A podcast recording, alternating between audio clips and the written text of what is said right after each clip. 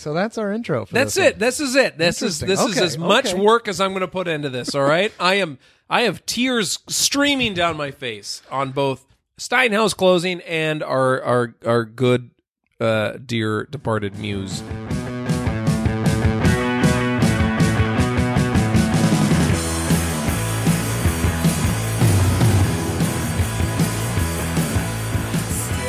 Welcome, everyone, to the History by the Glass podcast, your tour of Portland, Oregon's famously historic and infamously endangered bars, pubs, and saloons. Inspired by Paul Pentridge's History by the Glass book series, my name is Nathan Pagale, and with me, as always, directly to my right, is my good pal and better drinking buddy, now day drinking buddy, the uh, Clavin to my Peterson, Alfredo Moreno. How the hell are you? I'm doing very good. It's oh my god, we just a sturdy, a, big sturdy cheers. Beer narrowly avoiding several laptops here in the old studio, but we're no harm, no foul. No harm, Here no we are. foul. We're moving on, and we're moving forward. Uh, how are you doing? How's the daylight treating you? Well, this is weird. We're, uh, of course, in my uh, studio. Normally, it's uh, we've already visited two bars, and uh, we've had a bit to drink, and we're firing up some nightcap drinks, and we're um, ready to record a podcast at night as my as my family sleeps inside the house. Uh, currently, it's the late afternoon because uh, life gets in the way. It took us a little while to get our last podcast out. Was, we keep having to work normal jobs and spend time with our significant others. Well, we said we are going to get four out of the gate in February. Bing, bang, boom. One, two, three, four. We got one out. So we realized that maybe uh, the demand is there to get these out at a, uh more uh, steady clip. Yeah. So so here we are. We're in the midst of everything. We decided we've got to get something recorded. So here we are in the afternoon. It's a a matinee game, a businessman special, As they say. That's right. and uh, it's a little weird because um, uh, I can see everything really well, and it's not bone chillingly cold in my garage. and I'm I'm much more tired now at four o'clock than I am at, at ten thirty in the evening. Trying to, I don't know why that is. I, I I don't know why that is. We're just not used to this. We're not used to this rise and grind. The sun. We're not. No, no, this is weird. I'll put my weird. sunglasses on for it. Yeah, I think that? we might have to. It's a beautiful day outside, and here we are inside. Uh, and one of the, you know, I don't know if I should admit this, but um, one of the great advantages to recording uh, in the black of night uh, at my my private residence is uh, instead of uh, having to traipse inside the house time after time uh, to use the facilities as we drink and chat and uh, and discuss, we normally just pop right outside the garage there into uh, my private and uh, uh, well hidden backyard and just do what men of a certain age do. also known as the honey bucket back there. Yeah, oh yeah, I'm sure there's something back there. Mm-hmm, Uh, that's a little harder here in the afternoon. We can't really do that, so we're gonna have to go inside to use indoor plumbing. I think we should fashion some sort of uh, bag system for ourselves uh, so we can get through these as quickly as possible. Wow, Uh, oh, like a catheter? Yeah, as if we're yeah in a spacesuit or something like that. You know, uh, Oh. wouldn't that be nice? Well, I'd make a terrible astronaut, wouldn't I? If you had to get out of that spacesuit each time. I've got to go out on the wing here. Uh, it's time for me to victorate again. Yeah, it's me again. I gotta. Would you let me back in? I I know it just. Uh, We are, uh, of course, still drinking uh, as we always do, um, and and this looks to be some sort of. This is what you call a um, uh, uh, all day IPA, uh, but it also says session ale. That's So right. Which which is it? well, the session ale is less alcohol. You see there. Oh, we need we need this is your day drinker's beer. I don't care for that. Yeah, it's your day drinker's beer because it is the late afternoon, and you have somewhere to be. It's true. Uh, I have to put my kid to bed. That's true. We've got responsibilities today. The day doesn't end. See, that's another thing about this thing. It, usually, it ends right at midnight when we're done recording, when we've we've exhausted ourselves, and then we end our night and we, we tuck ourselves into bed and we we go to sleep. yeah, I'm. I'm. What I'm most fearful of is that I'm going to remember everything that I say on this thing tonight. Really, it's really a problem.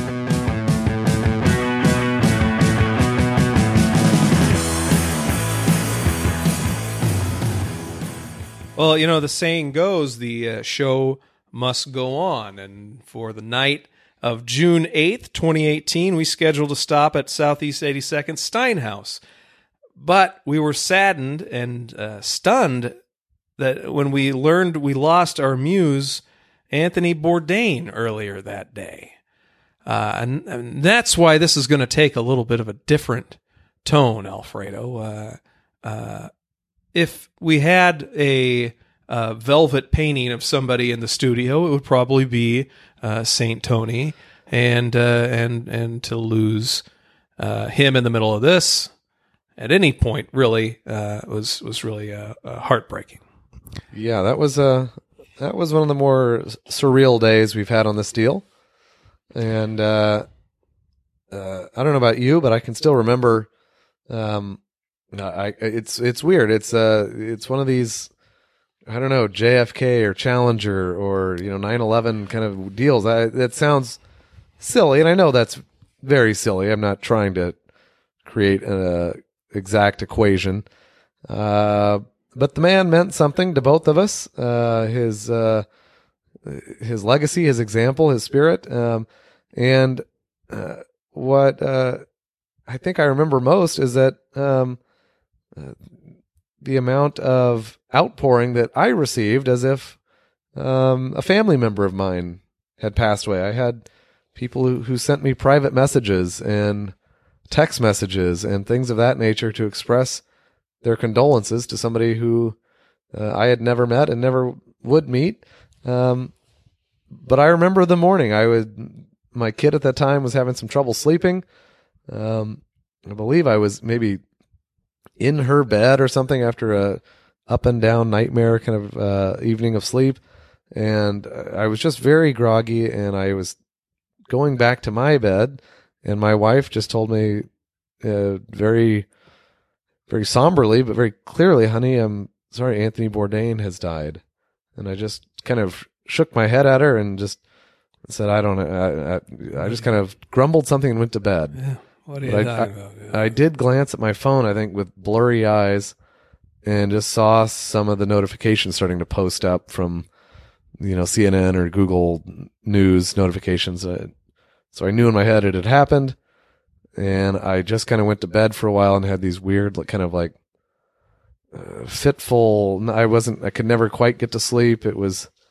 It was just a weird morning, and I woke up just in a weird place, man. So I don't know. I don't know. Did you have anything similar? What was going on with you? Uh, yeah, so I um, have a habit of checking Twitter in the morning, um, and it was probably I want to say it was about six forty-five or seven or something like that, and and remember rolling through Twitter and and seeing the first message and and of of somebody posting something, and not thinking that that was real at all, and then seeing message after message or um, uh, story after story, and I remember uh, this is maybe too much information, but uh, was just just collapsing on the bed as if almost prostrate. Of of I, I I got to like getting my face as close to the phone as possible, flipping through these messages, trying to make sense of of what I was looking at. It just didn't make any sense to me at all. no. And then I remember reaching out to you and and um um just feeling like I had been punched in the gut. It was just this I, I couldn't stand up straight. It was so perplexing. It was so uh um just not uh, not anything I was prepared for uh, uh, that day, and, and it is like 9/11. That's how I thought of it too. Was was this is sort of now what I'm going to be doing for the entire day is reading and watching and listening, and uh, uh, Tony Bourdain stories or episodes or, or his writings or or, uh, or or what have you. Um, and yeah, I just I just remember it being a um, morning gut punch. Yeah, it was. Um, you know, I, I, I think I was kind of. I don't think I was quite prepared for. I remember. I, you know, I- think I remember thinking this. Uh, anytime a notable celebrity passes away, um, you know, the, uh, I always go, boy, I wonder. You know, you see people who, uh, for whatever reason, are huge fans of, um, of various people. Some of those people, you might say, boy, what are you getting all bent out of shape about? like Dick Van Patten. When Dick Van Patten died, nobody was uh, uh, thinking about not going to work that day. You know, Right. Yeah. Right, but some people, you really, you know, and uh, we're big fans of the uh, of the Oscars in memoriam uh, because we like to see. Uh, we, don't, you know, I always like to see who gets the hammer. The old who's at hammer. the end? Who's at the end there? Uh, shout out to Bill Simmons for the hammer, uh, um, whole hammer thing. But it was, um, uh, I, I remember thinking, I think the last time somebody really uh, notable passed away, I was like, man, who who who who's gonna make me kind of I was like, man, it's probably Tony Bourdain. I said, but I, I certainly didn't see, you know, suicide at the while filming an episode as the way he was. I, I you know, you never know when people are gonna. No, I think that's part of the um, of the. This doesn't make sense. That's part of the. Uh, um, I I can't stand up and, and wrap my head around this. Yeah, it, it was a weird deal, man. It was, um, uh, you know, that was, yeah, that was probably my celebrity, my role model, non-family friend person that I kind of knew it would be the biggest blow um, when he passed, and it certainly was. It certainly was, but it, it did put me into. I think my basically my initial reaction was like, you know, you know, damn it, Tony, why did you, why did you do that? Why Yeah. did you do that? Yeah. And it was, uh, it, it it took me a while as the day went on, and I, I really did appreciate people reaching out uh, the way they did because it felt like that, and I I needed that. So um, uh, it was a it was a day of kind of trying to understand idea you know like you uh, as the weeks went on people started releasing these really um, quite amazing and long um, you know r- retrospectives or just bloggers who said you know i was sitting with my buddy at a dive bar in new york city and it uh, there at the bar was tony bourdain and uh, you know we just anyway we it was a hell of a night just chatting the guy up and just like a normal person. And here's how the night went. And uh, it- you know from journalists who had interviews with him that they hadn't um, and they wanted to revisit how the whole day went. I mean there was a lot of retrospectives and uh, slices of life things that were really powerful to read. So um, i think you and i both consume those uh, just to kind of just to kind of deal with it right so Yeah, no, and openly uh, at work. Uh, Oh, yeah. you know, Yeah. just not. Oh yeah, the hell with anybody if they were going to say it. By the way, zero assignments that day. back It's- to, uh, come on. exactly. Yeah. So you mind uh, sharing with me?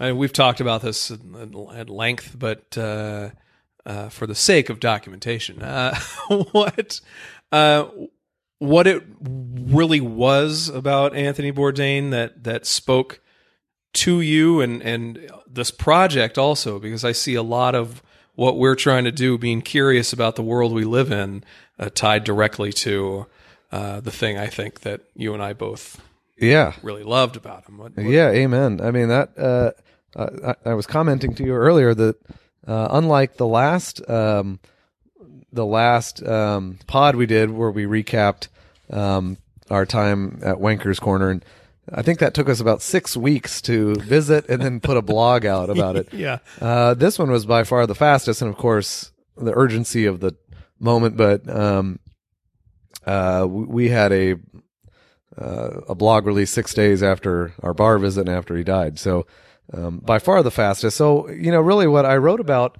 there, um, and much like this podcast, the blog was a salute to the life and legacy for us.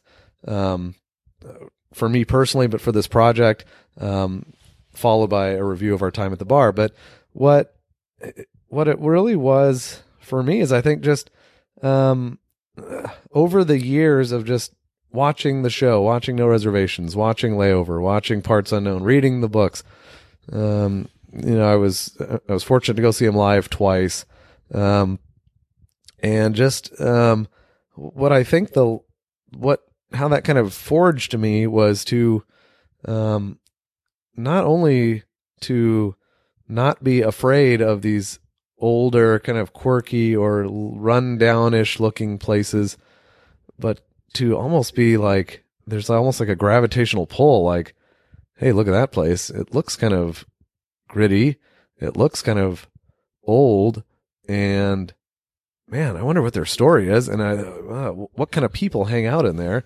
And that draw, like I, I have to go in there. I have to go in there and see what kind of people are sitting at that bar, or what kind of people are owning that place or serving the drinks. What's the story with the neighborhood? How does it reflect this neighborhood's identity or this um, culture? Uh, this uh, if, if it's a place that was you know started by a certain ethnic group, or if the neighborhood has a certain ethnic um, uh, you know flavor to it, what what is it about that place that speaks to the area? So Yeah. I think as we dove into that, it was kind of this. Um, uh, it was that yeah, you got to go see these places before you know you got to get in there and then sit elbow to elbow with somebody at, the, at a bar. That's it. The elbow to elbow thing is eh, what does it feel like to sit at a place that somebody has sat at for 40 years, you know, for, for so long? Somebody's walked by so many times and not given a second thought to, you know, that's, that's the thing that I'm, the, the, the, um,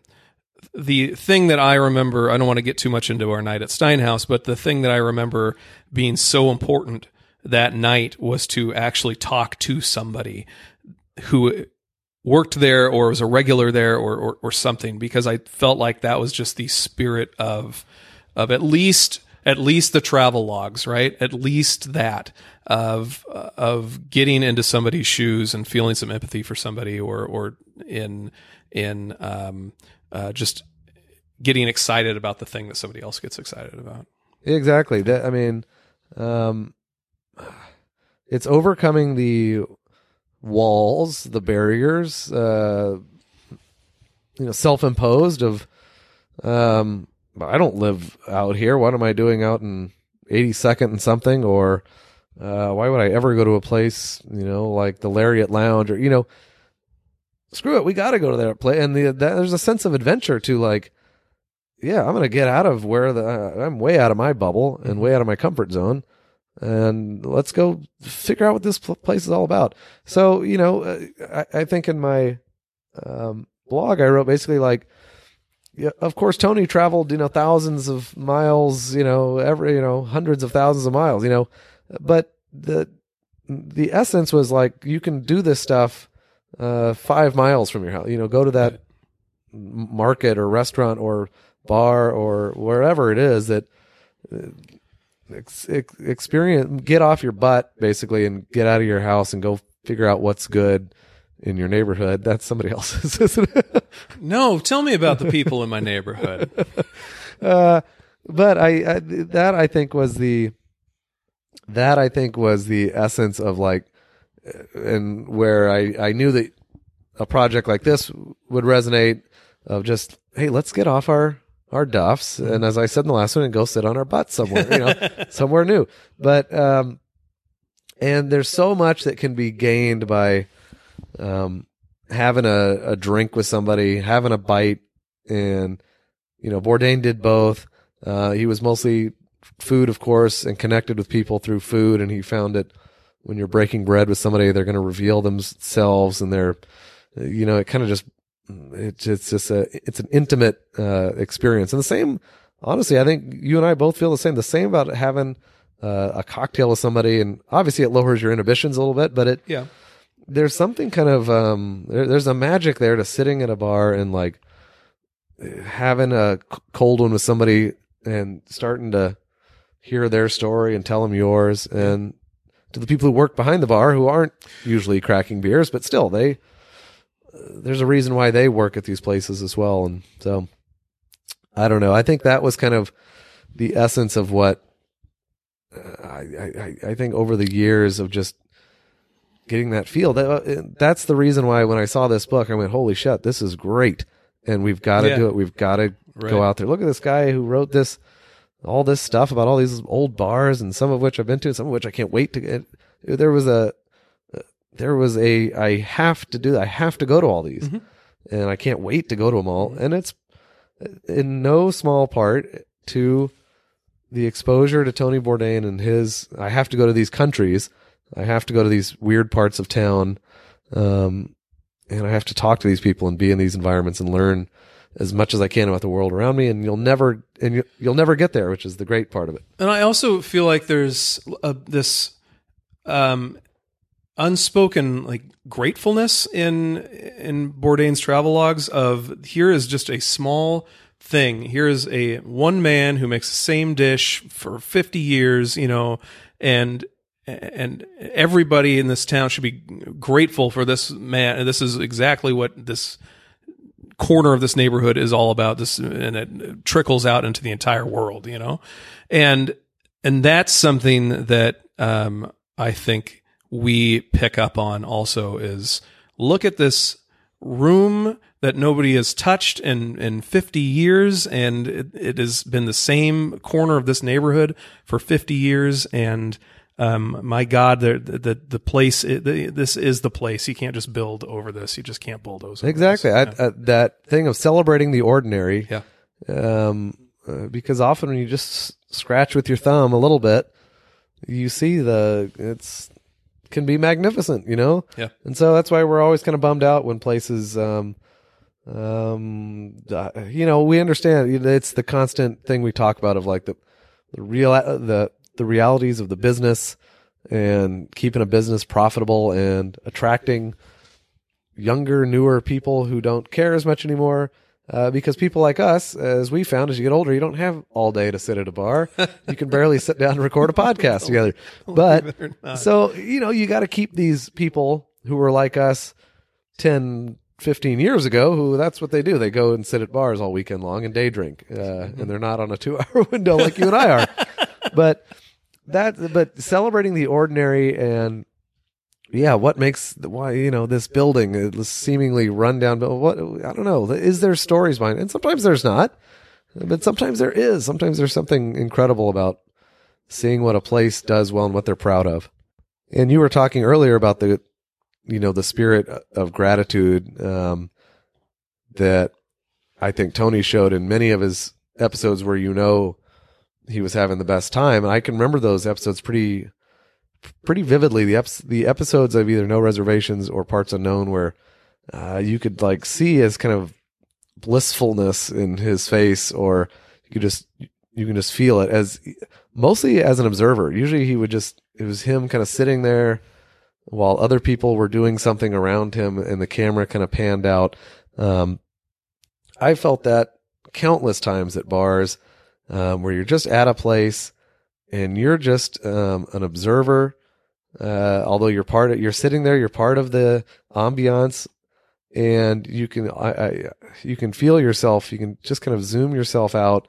Um, I think that's why I kind of enjoy going to bars by myself sometimes. Is just the opportunity to sit there and soak in a place and feel it kind of swirl around you. And, um, you know, there was, uh, several episodes that were just outstanding. I remember he did one in Sao Paulo and in Brazil in uh, in no reservations. Um, you know, kind of watching people, watching some friends of the or some people they had met on the show, kind of dancing. And um, there was a great, great episode of Parts Unknown where they're in an old bar in Chicago, and it just kind of captured the, you know, the the bliss, the thing of just that sweet bar chatter as it kind of stories kind of flow around you and they're kind of loopy and uh, something we don't talk about too much yeah. on this podcast is the den of these places, the yeah. actual, um, the, the, the sounds that, that experience of what's the hum like in, in these places.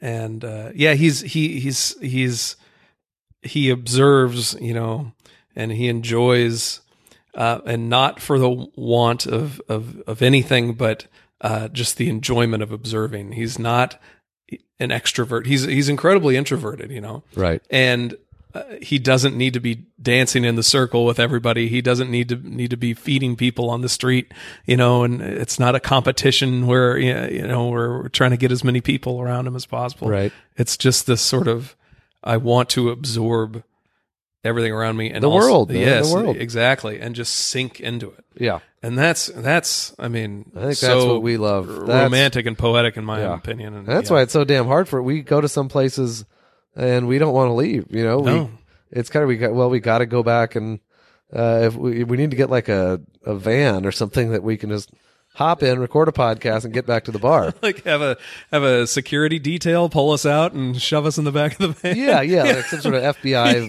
Yeah. van that's like a, a florist on the outside. But Get us out of here. because many times I've sat with you, Nate, and we're just sitting here, and uh, and we're like, God dang, you know, I re- really, really, you know, I- I'd really like one more. Let's have another. Yeah, this place is great. of What do- I don't course. want to go to the next bar. I've, I was that way at Caro Amico, and I was that way just the, the other uh, night at uh, at Corner Saloon Corner when we were uh, priming ourselves for a podcast. But we were there just observing. You know, we were just there uh, enjoying. And, Yeah. and it was um, much different than the time we're there in the middle of the afternoon. And and maybe we're not cut out for day drinking. You ever think that? Maybe we're just not. Maybe we're not. Maybe we're not day drinkers anymore. I don't know, but ah, Boy. I don't know. Well. I don't know. I close my eyes only for a moment, and the moment's gone. All my dreams. What's funny about well, not funny, but what's interesting about the um, that day in June uh, was that we had a history by the glass scheduled. Yeah, this was not a rally the troops. We're going out tonight. We've got to do something. Yeah, Uh, this was on the books. it was a randomly Probably selected. Yeah. mhm. randomly selected bar, and it was it was the Steinhaus, um, which neither of us had ever been to. Correct. Correct. and it was on the books. And now usually we will immediately put a second bar alongside of it. Um, at that time, especially usually in, in the geographical area. Um, for whatever reason, we didn't. We just had the Steinhaus, and it was scheduled for Friday night. Yeah, I Um, think because there was nothing else really out there that's in the books. And so we were just going to pick up something on the way home, maybe, or um, just see how we're feeling or something like that. I think it was very much a let's see how we feel. uh, and it ended up being kind of a I don't know serendipitous thing. I mean, it was just um yeah because uh, and I think in my head I was like, boy, should I even should we even do this thing? Um, and uh, you know, because I didn't feel super jolly. Um, I think if we had to record a podcast afterward, I wouldn't want to go out. yeah, yeah, we didn't have to record the podcast. We just could just sit there, guzzle beer, and and it uh, was it was a it was a funeral. Crying them. Yeah, it was a funeral, man. Like we uh we needed that kind of we needed to you know talk about it. We needed to get it out. I hadn't really talked to anybody at that much length. I'd been kind of doing my own my own stuff and um at that time we worked together and you know we talked a little bit, but I don't think we broke out and went to the bar at, over lunchtime or anything. You know, we just we just we just went through the day as best we could and um yeah, so we had this and we decided let's okay let's let's um stick with the schedule let's go to the steinhaus and if it doesn't work if we don't want to blog anything about this if we just want to i don't know let's just see what happened. And we uh, we kind of found something equally uh, we found the exact place that we needed at that time. It was it was fun. I don't know if we forced it into being that or uh, that's exactly what was waiting for us, but um, but yeah, uh, should we get into the regular old history of this place and as as if we were i think we should. normally doing this or? Well, and uh, yeah, I think we should. And this is an, also an interesting one. Um, the Steinhaus is the first place that we've done a history by the glass at that has closed. Yeah, spoiler alert. If you're listening to this in the car and saying, "Wow, that place sounds great. I'm going to drive right to it." It is it's closed. It's it, it's closed. It's shut down. the Steinhaus closed at the end of February. Yeah. and uh, um, uh, yeah, that's that's its own interesting deal. Uh, Um, I heard a couple of different things as to why somebody bought the whole uh, area, the whole block, and it's just going to be developed into like a strip mall. That's what the bartender told me when I was in there on the 14th. Um, Interesting. But we heard some other information uh, also. didn't we? Yeah, I mean, and that could very well be. So, um, um, on a website called the New School, newschoolbeer.com, um, had a nice little write up about a good informational write up about the Steinhaus closing, um, as good as it could be. And basically, they just said uh, there was a old restaurant next door that was had been demolished and was was getting developed. Yeah, like a bakery or something like that. Yeah. had, had gone the way. Yeah, and they said uh, they quoted the uh, the co-owner Jeremy Lewis um, uh, as saying that w- while surveying the neighboring property to finalize their plans for development, the developer found that part of the Steinhaus building is over their property line, and uh, basically, rather than engage and battle for those inches, you know, they said, "Fuck it, Close her down. let's close it down." You can't fight City Hall. Uh, yeah so you know uh, you know so their toe was over the line man you know uh, this was it became a real you know walter sobchak thing kind of uh, they just i i don't know you know but uh the, the entire corner of the block will most likely be bulldozed for redevelopment. Um and i didn't know actually the as a side note the ownership who, who owned the steinhaus uh also i uh owns Roscoe's, and Cerveza. Yeah, and Cerveza too. Cerveza is one of your favorite places. Cerveza is definitely one of my favorite places. I've never been to Roscoe's myself. I I, I need to go I down think there. I've been there, and- but and yeah. out. Anyway, but it's um, maybe I have been. it it seemed like a very trivial reason to close it. That being said, when we were there on a Friday night, I don't remember a big crowd. Do you? I went uh, when it was publicly known they were going to close in two weeks, and there wasn't a soul in there. So Yeah. So Uh, that's why we're trying our best to get to all these places, and it's it's the uh, it's the fire underneath us is to hurry because they gun to her head, but there is a little bit of urgency here. Yeah, yeah, and we've lo- we've we've discussed earlier we've lost some before, but Steinhaus is a hell of an interesting place. Um, and this is this these are kind of my favorites. Um, not that I don't enjoy places like Joe's Cellar and places that I've been to many many times, um, but this is an old bar that I had never even. Uh, I think I'd heard of it or seen its name, but Yeah. So uh, I go to the Canton Grill right across the street every year for uh, my Christmas Eve dinner, and I'm, I'm aware of it as in I've seen it from the other side of the street. Uh, that's kind of all I knew about it. I knew it looked also like a place that I love dive bars, but I would never walk into without knowing I'd be shot to death in the in the in the, in the foyer. You know what I mean? it does have It's a little uh, dinged up on the outside. Yeah, yeah, it's got a um yeah, it it, it had a great sign. I we got to say had. I got, this is all past tense. Uh, I don't know if the sign's been been ripped down. It's got a weird um apex kind of like a ski lodgy A-frame looking uh exterior on one side. It's got a um uh, just a ding to shit sign that says Steinhaus with a beer. I kind of love it. Yeah, me too. Um, I know at one point they were raising money for a new sign, and I'm I hope uh, they embezzled all that money. yeah. Well, I I'm glad they did not get that new sign, but maybe the place would be around more. Who knows? But here's the history of the uh, of the Steinhaus. So uh, it was established in 1963. So this is a damn old one. This is one of your older ones, and it only appears in the second edition of History by the Glass.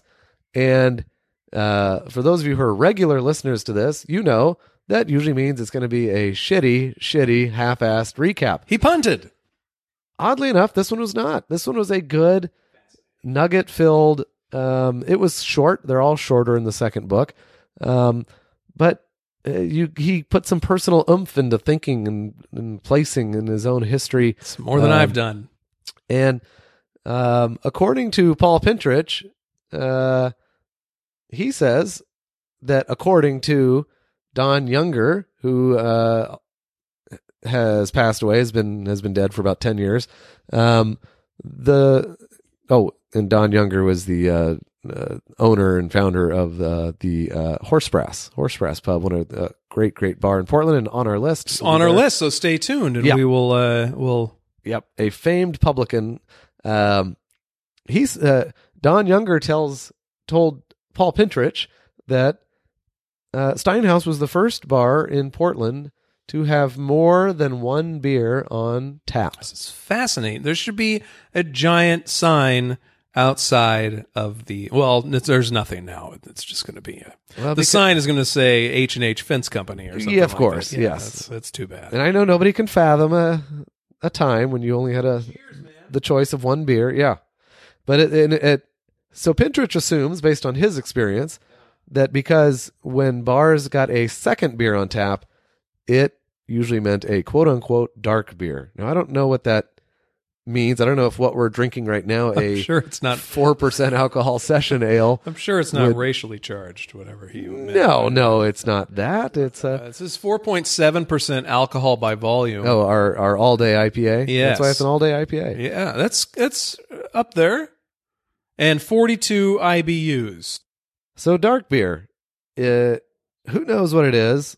Uh, but whatever it it was just an alternative to whatever your regularly scheduled beer was, which I'm guessing is some sort of uh, Sch- Schlitz, uh, Weinhard. Uh, I don't, but uh, I I don't know. It was just the other, and so Pintarich, our esteemed author of History by the Glass, uh, he reminisces about in the late 50s experiencing this lifestyle of drinking other beers in places like San Francisco. He's out of the Navy, and this is what being a young cosmopolitan person in the late 50s, early 60s is all about is having up to two choices of draft beer. And he was a proponent of this. He was was, was he a uh, uh, do you think he was a, a, a hipster, a quasi hipster of some he kind? described, yeah, I think, he, yes, he described something about the slow rhythms of beatnik bongos that you could imagine in places that serve uh, two beers on draft. Holy mackerel! These were the uh, these were the uh, you know your uh, extreme mixology type of bars. Your I guess a place like Steinhaus was a uh, just blows your mind. so this place had liquor. Do you? They they would have never had liquor back in the in the uh, in the fifties when they they opened, right? In yeah, it never says anything about its liquor. I, I I'm guessing no. Yeah, but uh huh. Um, but yeah, so that's that's a whole other little history of the place. Um, so it's originally opens as Steinhaus, and then uh, it goes through. uh, It has a nice run as, a Steinhaus, serving its two beers, um, and then um, it starts to become different weird bars. Um, I don't have the exact timeline of when this happens, but uh, let's see it. Um, uh, it, yeah, it went through a variety of identities over the decades, including Agenda, which is a music venue, uh, Assets, a strip club. That's how I know it. You know it. No, I'm so sorry. No. See, uh, you noted here in the blog that uh, um, uh, da- a dancer once wore flip flops on stage. And so I thought the place was called Flip Flops. Remember where we were trying to figure out all the, all That's the right. things? Yeah. So I thought it was called Flip Flops, but no, I, uh, uh, the dancers would wear flip flops on stage. Well, at least somebody did, Yes, uh-huh. and then it was later uh, a place called Bananas, and then uh, redubbed the Steinhaus in 2011. All of this information, by the way, from our wonderful, wonderful bartender. Um, You never got her Sarah- name, yeah, so- Stacy Steinhaus. That's the name of the bar. Mulva? I, I don't know. I don't know. She was wonderful. She knew the history like that. she was great. She could tell. Yeah, all, all this confirmed. Yeah. She was there when I went for one last time on Valentine's Day. I took my beautiful wife down there for Valentine's Day uh, because we were having dinner at Canton Grill right across the street. Good for you. Good for you. Was great, and that was the last time I was I was in this place, obviously because it closed. I got a question for you. I don't mean to take the wind out of your sails no, in no. any way. Uh, do you think people care about the history of a place that ain't open anymore? Uh, do you think people are listening to the podcast, looking for places to go, or, or curious about the places that they're drinking at, or or or do you think it's it is uh, more of a I want to know this thing, this thing, this thing? I don't know what anybody. I- Also, that's assuming people are listening to this. Which yeah. is, If if people are listening, I don't know what they want. I don't either. So we'll give it all to them. What do you people want? Would you refresh my memory? Um, I know you documented everything there. I didn't. I don't do that great a job of documenting, believe it or not. Um, uh, what did I have to drink that night? And and you, of course. I want, I'm curious about what you had. Yeah. So modern Steinhaus, uh, quite unlike its uh, ancestor, um, is kind of was a was a um, German beer place, as you might think, um, and they had lots of different kind of of German beers um, on tap, served in uh, half liters. Um, Steins. Steins, half liter Steins, of course. And um, we went, and there was a mystery beer that was offered. and it was five bucks for a half liter, Fascinating. And we said we had to do it. Is that Uh, why I don't remember? Because I never knew what it You was. In don't the first know what it was. Oh, right. Well, it was damn I- I- delicious. I, just described it as dark and Germanic in nature. It's exactly hey, like my first ex-wife. oh boy. I have a, uh, a a great recollection though of our second beer. I don't know what it was, but I had a fascinating and wonderful time ordering it. I- Yes. I- there were twelve. I think we hinted at this uh, uh, at some point in another podcast, but there were at least twelve different beers. And I said, or somebody said, uh, wouldn't it be great if you just had dice up here and you just rolled dice, and that's the beer you got? You roll an eleven, you get an eleven.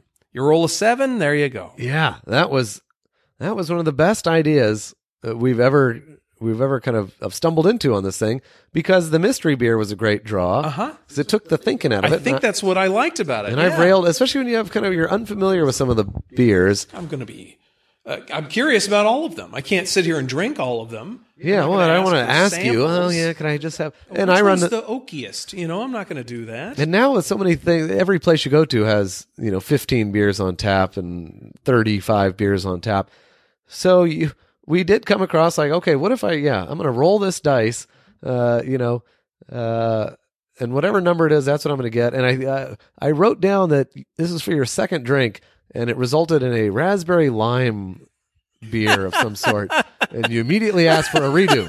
well, I do get one veto with the new Yeah. rules. I get one veto. But the, the bartender was so excited about uh, this this concept, and I said, you know, maybe you you kind of discount it. You kind of if you're gonna, willing to just roll the dice and drink whatever you get, you can get it for you know three bucks or something. But I I've always said that they should every place that has one of these digital display boards should just you should be able to hit a button for four bucks, just churn it all up, and whatever you get, you get, and lo- that's it. I love it. And if you don't want to drink it, then you owe them six bucks. Even more money. Yeah, because uh, yeah, I don't want to sit that. Yeah, it that that exposes you to different beers out of your comfort zone. So Back to the Bourdain influence on this uh, on this yeah, podcast. jump in there, Jump in. So, Roll up your sleeves. without thinking and hemming and hawing and asking what the floral notes are. And all we've been to places where we've sat behind people in line uh, while they asked about which beer pairs with what. Stuck and their schnoz in a glass it's- and really yeah, I picked mean- up the it's rough. It's rough. So have a Bud Select and get over it. this was all part of this great, uh, we- this like quick, I don't know, rapport that we built with this bartender here, whose name we really should have got. I want to say it was H- House or something like that. I, I don't think so, but but uh, we were treated, um, uh, and maybe we were just more more gregarious, and we hadn't been that way up until this point at these places. We'd been very uh, navel gazy. I think that this uh, uh, really marked a turning point in our uh, experience here. This, I think this so, night too. Was uh, instrumental to where we are right now with this thing. Better or worse, for better or worse. Yeah. Uh, I think that we really got knee deep in this thing after Yeah. after uh, after the passing. so we went and um, just kind of we you know we were talking with the staff about what had happened with Bourdain, and we didn't talk at length with the staff about that, but I think it just it just opened up the conversation. And some bars got to be have the time and inclination to um, want to talk to you. Um, we've been to many that.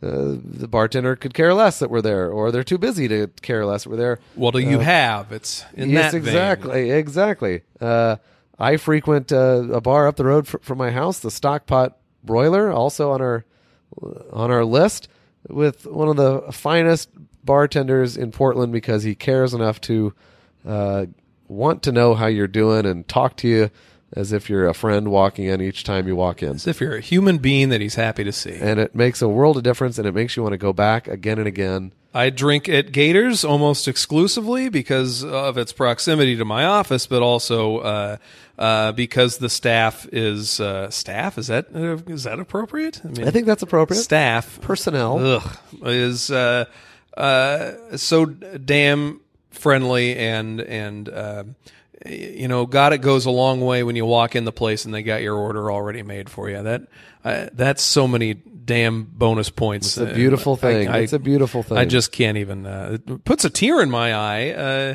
uh, akin to the Bourdain tear I have in my eye. I, yes, I'm, yes. This is this is emotional. I'm a wreck. oh boy. Well, Speaking of a wreck, uh, you like to uh, review bathrooms uh, from time to I've been time. known. Now, you surely went into this place after three hours of drinking at this place. You surely you, you hit it, right? Oh yeah, yeah. No, yes. I, I visited the bathroom at the Steinhaus, and um, you know, as is typical for me, Well, tell me about. I couldn't your- quite give it a perfect score. And I now looking back, it's one of those things when a place is gone, when someone you care about is gone, you look back at those moments you had to be a better person. And I wish I would have given the, I, I, I would have given the Steinhaus at least a four point five out of a five urinal puck scale. Can't you do so uh, uh, retroactively? Don't I you probably have, can, but it's you have the login to the blog. Yeah, I could just edit it. Uh, but that would be big news the first time it's a five urinal puck uh, bathroom. But here's here's what made it a. At the time, I gave it a four. I described it as a rock solid effort, checking a lot of the of the boxes into what makes a memorable lavatory.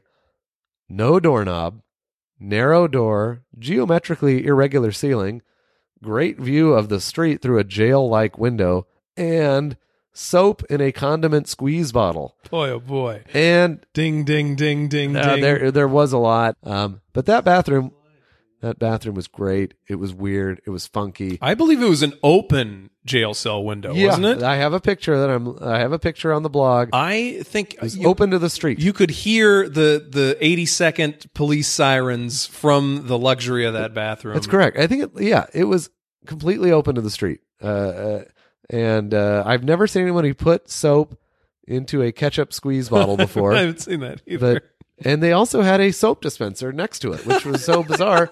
That's how they get the soap into the uh, ketchup bottle. Yeah, wow, wow. What a weird uh, Rube Goldberg machine that is. But I had to use the ketchup bottle. I mean, you're going to offer me the my choice. Well, only a great fool would choose the traditional soap dispenser and, and deny yourself the life experience of squeezing soap on your hand from a ketchup bottle. 100%. Oh boy. But there were so many things about the Steinhaus that were just kind of unique and weird and uh, I Quirky. think it was a quirky place. It was quirky. Yeah. It, the place uh, it looks quirky on the outside. Uh, it was quite nice. It wasn't and- filthy. It no, wasn't, it's not filthy at all. Uh, uh, aside from the bathroom being a little weird, I'm sure the it looks a little run down now, but Yeah, I mean, even the bathroom did, didn't like smell horrible. It was just a weird, funky bathroom with a funky door and a funky ceiling and a funky squeeze bottle. And I remember we drove up to the place, we parked, and we got out. And I was like, "Boy, this is uh, where are we?" And immediately, uh, uh, there was a guy uh, outside with his back to us, with, with a huge, like a golf umbrella up. Uh, he looked like uh, he looked like the Morton Salt girl, kind of. And from somewhere in his body, I couldn't see. He wasn't holding a boombox, but he was blasting a Rush song. Tom just, Sawyer, wasn't it? Yes, Tom Sawyer or something. It was like coming out of his jacket or something. But and I just went, well, I mean, I mean, I think this is going to be all right. You're on 82nd now, pal.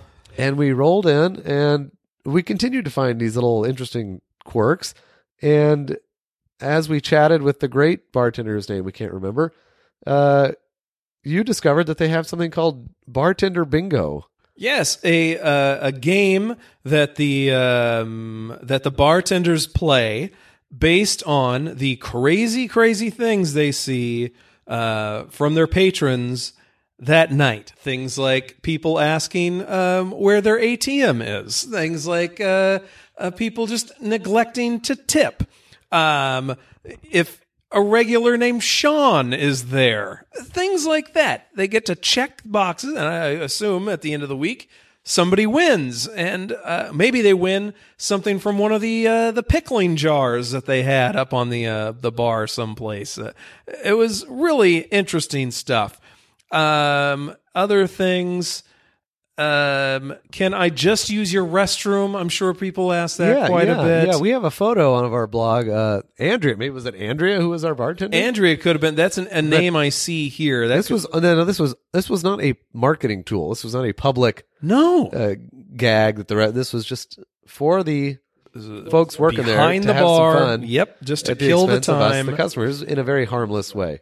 Uh, but Andrea had allowed us to take a picture of her her bingo card. And do you see some of these things? Can I plug in my phone? Um, David wears his glasses. Oh boy, David.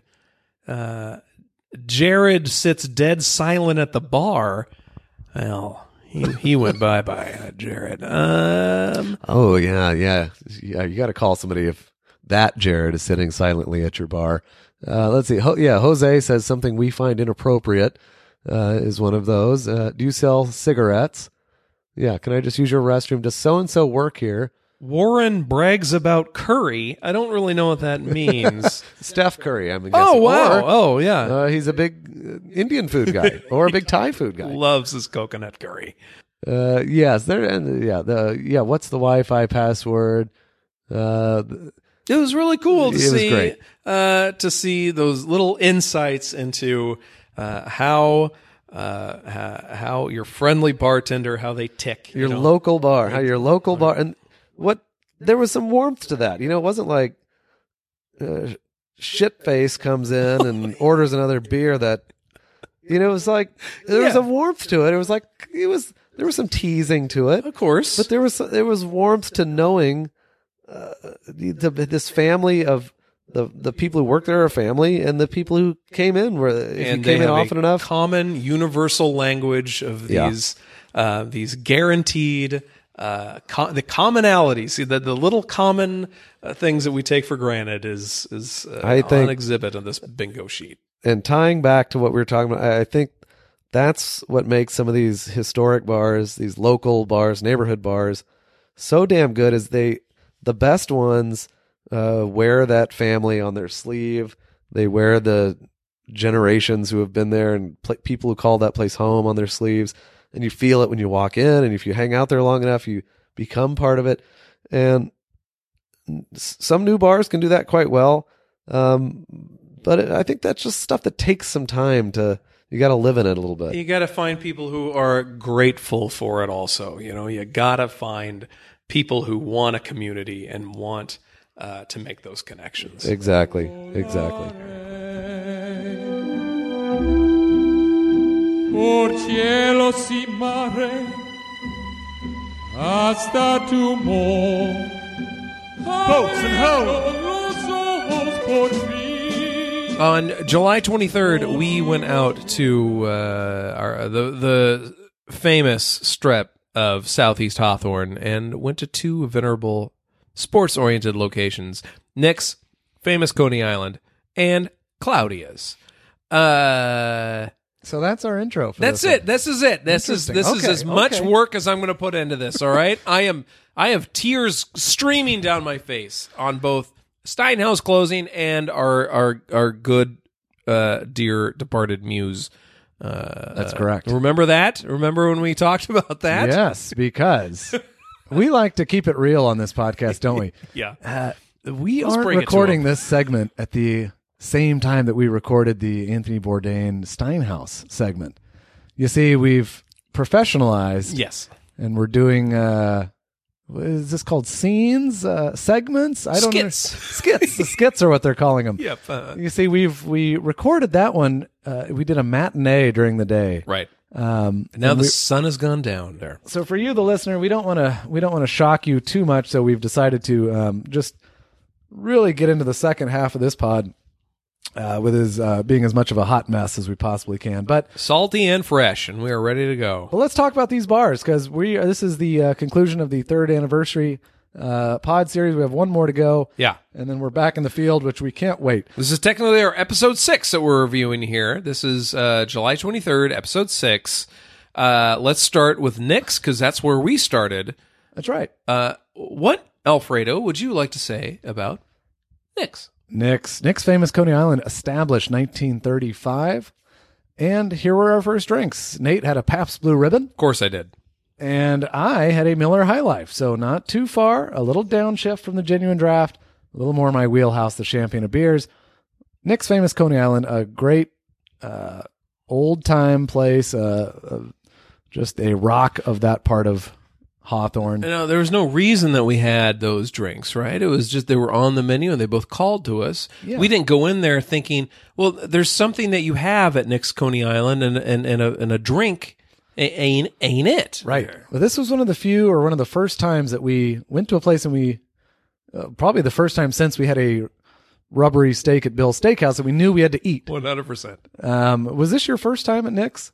No. Oh, you, that's right. You, Oh God, no. you kind of, uh, So I grew up in in southeast um, uh, Milwaukie area, and my father took me every uh, once in a while to a place called Rokes.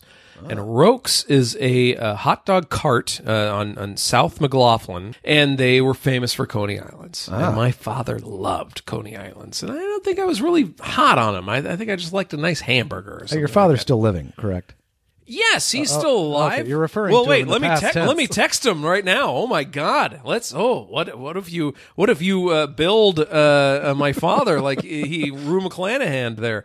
Um, uh, anyway, yeah, he's fine. Uh, the Oh, text okay, is go- back. He's okay, fine. okay. Um, yeah, but but he uh, he loves. Uh, I guess. Thank you. I would think it's more of a health issue why he Oh, wouldn't. loved, uh, but- yeah, loved because the heartburn. He can't. Uh, Ah, he's on that Prilosec or something like that. There. Anyway, a big Coney Island fan and a big baseball fan, and so uh, in my youth, he would every once in a while take me to uh, Southeast Hawthorne and to Nick's Coney Island. And I was probably, I want to say the last, when I remember going in here my, first time, I would say 15, 13, I would say uh, 10. Did you have a 15, beard? 10 to Did you have a full beard? Were you wearing that sport coat? I had a wife who who made me look more masculine I was. Is that what you mean? oh my gosh. Um uh I, so mature. it was a uh, a baseball experience. It was Ah, okay. there was baseball on, and I there were see. Ah. and there were Yankee things, and he knew that this place had been here for a long, long time, and he said, "I used to come out a here." big part of the reason you went was for the baseball and the sport. correct. This will. This is good foreshadowing a to great- your It's great foreshadowing. uh, to your review of Nick's. Okay, this great is great. We'll put a pin in that. Am I? A, I'm a Jew, so I don't have a foreshadow, but this is great foreshadowing. Oh Uh, boy. so this is uh, this is a place I've been to a few times. I did well, not as a drinking establishment though, not as a drinking establishment, not as a bar, Uh-huh. Right. As a eatery. Well, this is one of this was, uh, and I'm skipping ahead a little bit. This will be one of the things I picked up about Nick's. You're literally skipping. You're skipping around the So I'm garage. skipping. oh wow! i gotta stop. This is- Uh, sit down, please. One of the things I picked up about Nick's is it still is very family friendly. It's as much a restaurant with a bar as it is a bar, and so it was interesting. There were children there that day when yeah, we went. There was, yeah. was. And there we, was a we've encountered a few of in. Mm-hmm. these. Um, Cracker Jacks, which we talked about in our last uh, our last pod, also very family friendly. Yes. and it, but it had more of a different side to it. They had a Segregated, segre- uh, yes, a sep- it was separated, but I feel like it was equal to where we were eating. Like, yeah. we you were could- eating you- different deals. They were down a separate hall. Nick's was a little more integrated. Yes. with the family section just It's just a room. two feet behind you. One hundred percent. Yeah. And uh, so let's get back to Nick. So I had Please, never been yes, there. you have I some had- history I had about never Nick's. been there. Um, and uh, I'll roll down what we wrote in the our blog here on historybytheglass.blogspot.com. Question mark. Is that correct? This- we've only been doing this for a year plus now. Uh, historybytheglass.blogspot.com. And with your help out No there in the question public, marks. we'll buy that URL someday. so you're saying we should probably own historybytheglass.com? That'd be nice. I wouldn't have to struggle with that. We'll, uh, we'll stay tuned for pledge drive Yeah, season. the telethon will be on soon. We got the best totes. Uh, okay, so interesting food is something we note, and uh, well, what the hell do you think we were there to eat? A goddamn coney dog, A right? Coney Island fucking hot dog. now, when you were a boy, uh, Correct. not yet a man, No, but not yet a boy either. uh, do you remember Yes. loving the coney? Do you have any memory of the coney dog, or just, or is it just being Yeah, there I- with your father that just you could have eaten a horse turd and it would have been the best day of your life. a, a Coney Island horse turd. Thank you I very see. much. I see. Um, I do have recollection. I remember that Rokes was was better, Uh-huh. uh, and I remember. Um, I feel like I remember what I had at Nick's back in the day when it was under old ownership, which we'll get into. Um, and the thing that I ate on our night, I felt was worse than the thing that I had in my past. Now I don't know if that's actually like my past Right. peppering uh, the thing that I had. so thick. Ex- exactly. at. Yeah. Exactly. I don't know, but I just remember it being better. And I feel like maybe there are a lot of things in life that you just remember being better. Uh, uh, but however, for me, the the the Coney Island at Nick's was one of them. I would have to concur. In fact, I wrote, uh, we would have been remiss without eating a coney, but aside from the ambiance, can't say it was memorable in any way. And that's probably the nicest I could phrase that. Sure. Um, because we were still looking for sponsors at this point, and, and we would have loved to. uh, yeah, In fact, speaking of uh, Sonic, if you're out there, I really, speaking of a good coney Hey, dog, I tell you, Washington Square Sonic, that's the best Coney Island I've had in at least five years of my life. But stay with us next if you're actually listening to this, uh, because uh, while it was your namesake uh, dish, uh, and it wasn't our favorite part, uh, at least for me, and we'll get into the complicated uh, nostalgia versus modern times with Nate. But for me as a rookie, uh, that may have been just the low point, but we quickly went up from there. Let's get right into the men's room, shall we? because the Coney Island drove you to the room. Speaking of a Coney Island dog, So you had to go to the restroom immediately and cut to how many pucks did the Coney Island b- restroom uh, uh, uh, warrant? Well, you'll be shocked to know that I couldn't quite give it five. There's another one. Rigged system. I'm going to read this uh, verbatim, and I, I said I really wanted to give this one a perfect five puck score. It was cramped. There was lots of vintage and authentic memorabilia, not generic bric-a-brac. Character out the wazoo, but, but, I couldn't overlook the locking door and somewhat modern, uninteresting fixtures. Demerits for each. I'm a hard man to please. You boy, you boy, you're telling me. Look, all they had to do, all they had to do was just, just a door that was a little more, like you just didn't know if someone was going to come kicking it open at any time. Locking door being the actual door to the restroom, or oh, I see It see. locked. It was a nice, secure, private place for you. And that's you- not, eh, that's not I memorable at prefer all. a little. Uh, you get no rush with danger. a locking You door. You a little danger in that Yeah, bathroom. that's hey, right. hey, you risked the Coney Island. Why not risk somebody kicking that door That's down? right. Other than that, though, With his the, pants full of mustard sauce. It's a great restroom though, and much like the rest of the bar, it's the, Nick's Coney Island is a fantastic. Uh, I've complained about some other bars, Yeah. uh, in the area of Sellwood, Westmoreland. Very old, about the same age as Nick's. I think so, right? I mean, uh, Yes, there's another bar down there. Um, K's, I'll say K's. Lovely bar, great place to be. Cla it does note its age, has no actual history of itself that's obvious anywhere inside the building. Nick's is the total opposite. what did we find in Nick's? What was the what was the biggest history? Because I remember it there being Yankee bric-a-brac and there being Yankee game on when I went there as as a as a youth. What did what did, what did we see when we were in there? Right. So it still had some of that stuff. Um, so Nick's was, um, you know, Nick's was the neighborhood bar and hangout back when all the local residents on Hawthorne were kind of blue collar, hard drinking types. Oh, so the complete opposite of what Kinda the complete opposite. of what Hawthorne is. So in the uh, when our esteemed author Paul Pintarich goes there in 1996 and takes a picture of the outside, it's got kind of boarded up hmm. windows. It's a mm-hmm. dark, dank little tavern that serves an a legendary Coney Island dog. it's a hideaway. It's almost like here's a part of town nobody would ever walk down and like uh, Yeah. go to be seen and uh, this was kind of a scrappy hood. This was kind of a this was a pre-gentrified Hawthorne for sure in the mid '90s. isn't that something? So it was uh it was run by legendary owner barman Frank Nudo, um, which we've encountered a few of these, and these most of the time are some of our favorite places that are run by a Sam Malone type. Not Nick, not Nick. Not Nick, but he bought it from Nick. Exactly. Bought it from Nick because Nick and I uh, meant to write down Nick's full name and I missed it. Nick had a great Italian I name, and I think it's Nick's Nick. Famous Coney Island. oh I don't know what uh, origination that name is from. Famous Coney Island. Uh, apparently, Nate, you might relate to this. He, uh, One hundred percent. I read that he Died in uh, the gutter. No, Oh, no. Pardon me. Apparently, the man had always wanted to be an actor, and so he was he You was just- fool. he knew everyone's everyone by their first name when they walked in, and he was one of the reasons why politicians went there. The mayor went there. People went there to go fraternize with Frank Nudo.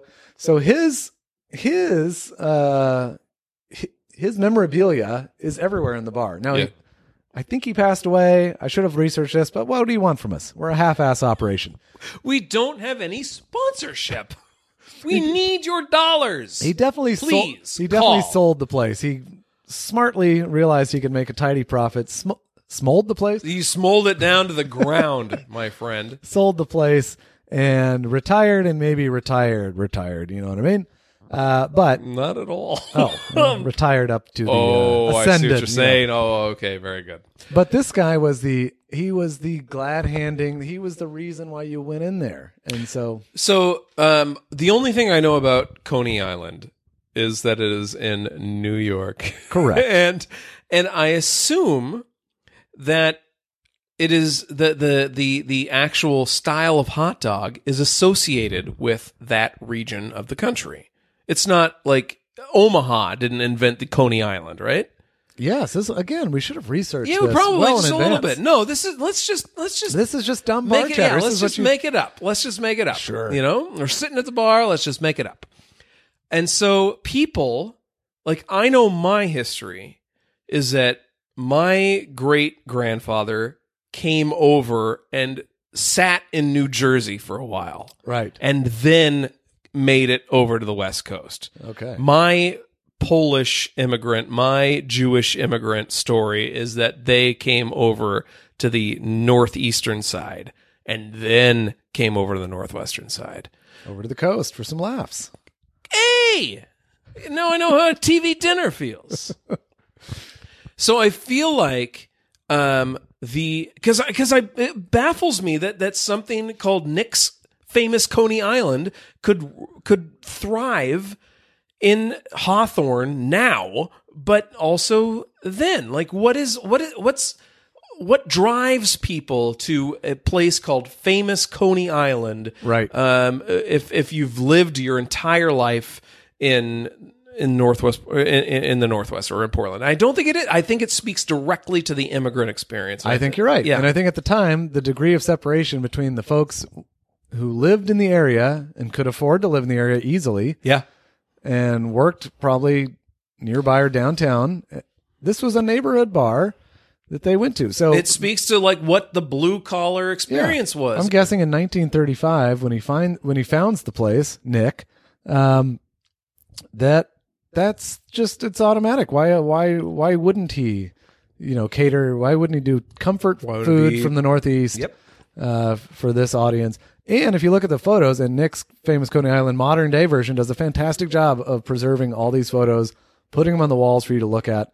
It- the place has not changed that much. And from- that's what spoke to you about this place. Let's Yeah. talk about like our actual experience when Yeah, we went yeah, in there. yeah. Because that's what spoke to you about this place was wow, here's a place that is is honoring its history or at least putting it up on the walls. it's on the wall for display. and I feel like our experiences were different because I knew that about the place. Mm. But the thing I saw was a complete like hipsterization of the bar. So Yes. you you had like you were you had fresh eyes fresh of look at all of these great history details. Yeah. And I said, Yeah, yeah, yeah, but this guy with his uh, stupid glasses and mustache is playing 24 hour party people on the TV and and and uh, uh, buzzing emo music through the uh, the speakers here. Not a game on TV. There's no game to be seen on TV here. Right. And my my point, and we did talk about this at the time, I think. Feverishly. Yeah, my point was that you know Nick's. Uh, I wrote actually that nowadays Nick seems to be managing to hold on to its old school aesthetic, which is relatively unchanged since the 30s, while doing what it has to to appeal to contemporary locals, who were casually dismissed as terminally trendy, quote unquote, by, By Paul Paul? Pintarich in 1996 when it was a dirty tavern dive looking place. Yeah. Uh, and I said, by the way, straight fire by Pintarich. Terminally trendy. and, but so he's picking up on that in 96. He sees it happening at that point. He sees what Hawthorne is, what's happening to Hawthorne, what's, what has come to fruition in Hawthorne.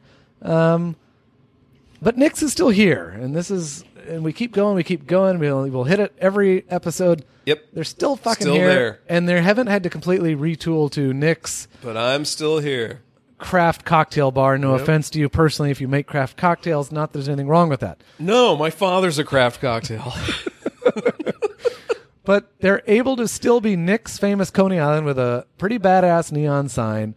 Same interior, relatively untouched. One of the top eight signs in the city, right there, is, is Nick's And- famous going. Yeah, yeah. We came in on a Monday night, and when we do that, it's almost always, you know, Deadsville, especially these older places we go to.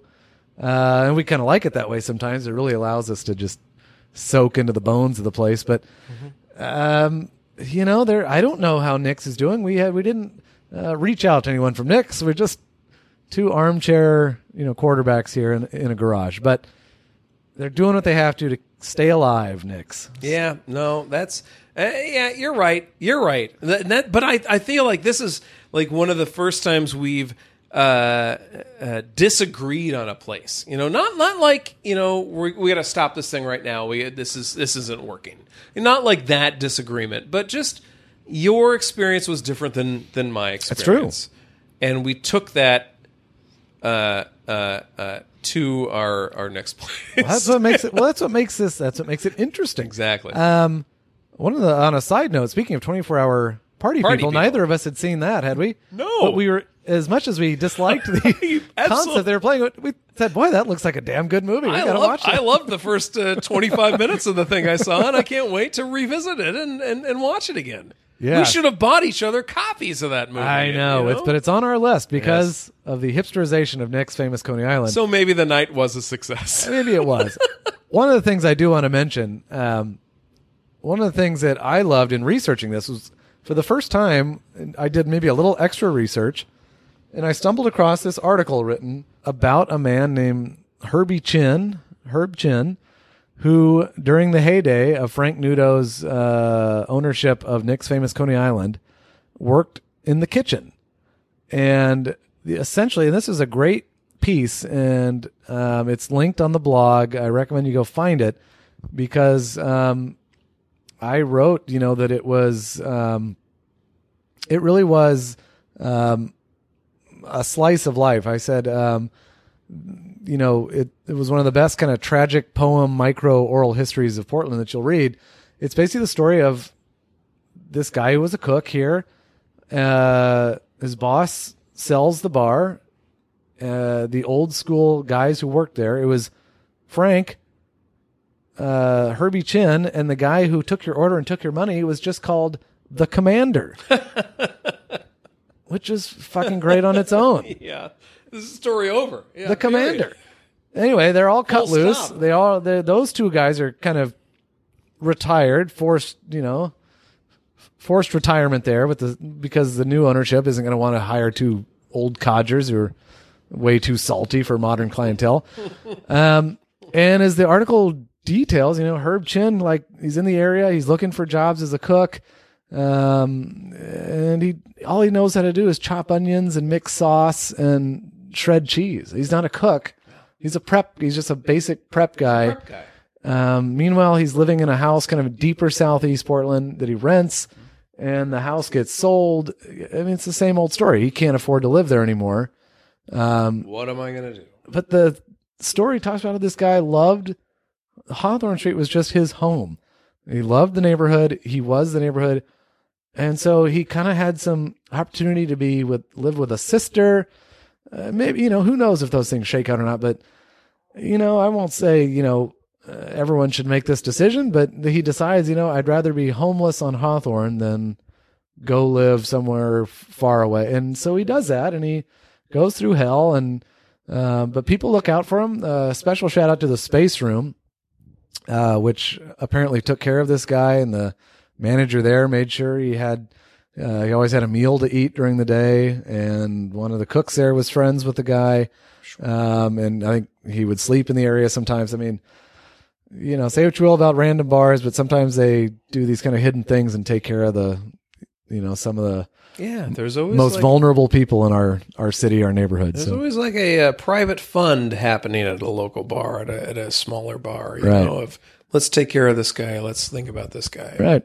And so, you know, the essence of the article is uh, basically that this guy, you know, he eventually passes away and there's a, a simple memorial that somebody puts up with uh, the lawn chair that the guy sat on with a vase and flowers and a uh, little note that said Herb died and here's the date of his death. And and that was it. But it's a, it is kind of that, you know, metaphor of this uh, of this passing time and this guy trying to hang on to that um, kind of irrationally so Yeah. um, but kind of desperate to hang on to it. And so uh, I stumbled across that. I was like, wow. Reminds me of the uh, uh, guy Harry Truman. You know, Harry Truman, not not the president Harry Right. Truman, but the guy who died at St. Helens when when they knew the mountain was going to explode. Ah, he had a yes. little he had a little house up there. Yes. That's where he lived. Right. And he wasn't going to go anywhere else. Right. This is his home, and if the mountain decides to take him, it's going to take him, and that's where he died. And it did. Yep. So there was a little of that, and all from Nick's Coney Island. God. So there's some people who, through, uh, you know, this guy worked there for 30 years or something like that. Fascinating. And that's where, uh, you know, it's a, a fascinating time and place when Hawthorne was a little different than it was today.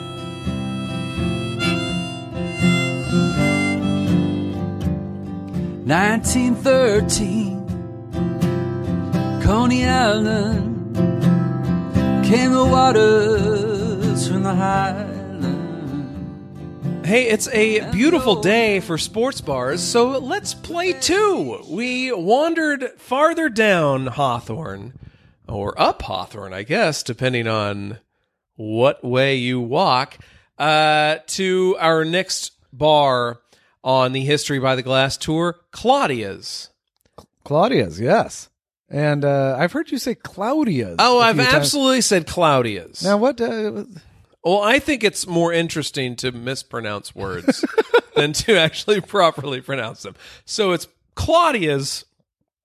Like if I die and somebody like had a clip show of me, I'd want one proper pronunciation of Claudia's. but I call it Claudia's all the time. all right, why not? That's kind of a that's kind of a Spanish pronunciation. You're It's- very you're very equitable. I am a mercado of information. Very nice. Well, let, let me tell you a little bit about Please, Claudia's. oh, good. Claudia's. I was about to tell you something, but I'm glad you're going to tell me. Oh, something. good. I'll tell you something off off the air, let's, pal. hey, let's let's uh, both uh, say the thing at the same time. How about I just okay, talk so about Claudia's is a Claudia's established in 1958. beautiful. Uh, it's a sports bar. All right, good night, everybody. Uh, please uh, make sure to follow us on. Well, no, we'll say more about Claudia's. I'm, I'm going to go down the order in which we wrote it. Yeah. Um, you know, one of the fun things about Claudia's, that I totally forgotten, Yep. is they still have those giant satellite dishes on the roof of the building. Fascinating. Does that, do they, I mean, they don't use those anymore, do they, or do they? I don't know. I think it costs them more money to remove them than to uh, than to not. I, I so. bet on that, on those big things, they get like the Riddick Bowe fight every, or, you know, the from 19 Bowe Holyfield every single night if they wanted to. And we'll talk about what they choose to program on there. So it's really a satellite into the past. Oh, my more God. than what the current things that are. would be, you know, I no, I speak for probably both sides of Please this, uh, do table. I and I beg say, of you to. Wouldn't that be the greatest? If I could see uh, Tyson s- crawl around for his mouth guard every night. A sports bar where they only played sports from like the 80s and 90s. yes, During yes. the giant metal satellite era. Uh, Holy Jimmy shit. V run down the court Oh, that'd every be night. great. Every night, my man. Ah, jeez, like Do you believe in ESPN miracles? Classic. That Oh, would be my a God. miracle. Oh wow, we just completely we got to stop because we're going to open up a bar and go right out of business. Oh yeah, because it'd just be the two of us drinking our own. Don't worry, once I every night. install that uh, one or two beers on tap idea yeah, that'll cost us absolutely nothing. with the world's shittiest bathroom. Oh well, boy, we're well, we'll bright. get to the red flashing keg sign, and I'll just empty us every single night. So it's, it's fine. Oh boy, businessmen we are not. Uh, weirdos with their own podcast we are. Let's Absolutely. continue. That's that's true. Let's let's uh, uh, go down. So, uh, is there any like history other than uh, it being a sports bar on 30th and Hawthorne or something like Well, that? Well, yes, there's there's a good amount of history. Oh, please. But first, I'm going to tell you about what we had to drink because that's we got to keep our priorities Oh, yeah, yeah. What did we Well, on that um, night have to drink? We had just come from Nick's. We'd We were just come from probably had a lot of salt in our mouth from that Coney Island. Oh, uh, and, and in our souls, I think we were a little salty dogs. We were. full disclosure, everyone. This might have been the creative uh, nadir, the valley of our of this project. Maybe we were starting to. We pray, I pray that we never get this low again. this was low. We we still enjoyed uh, going out and being there. We enjoyed drinking. Well, we like each other's company. We like each other's company. I mean, it was good to not be at work. Yeah, we were out on a different side of town. Hey, Yeah, uh, yeah. so we, but we just went and ordered two Jack Daniels on the rocks, and pretty much just sat there in the non-captain's chairs. okay. All Those right. famous chairs having been removed So- s- several years earlier. Uh, the bar Yeah. used to have a one of the more memorable bars maybe in town, oh, right? Oh, yeah.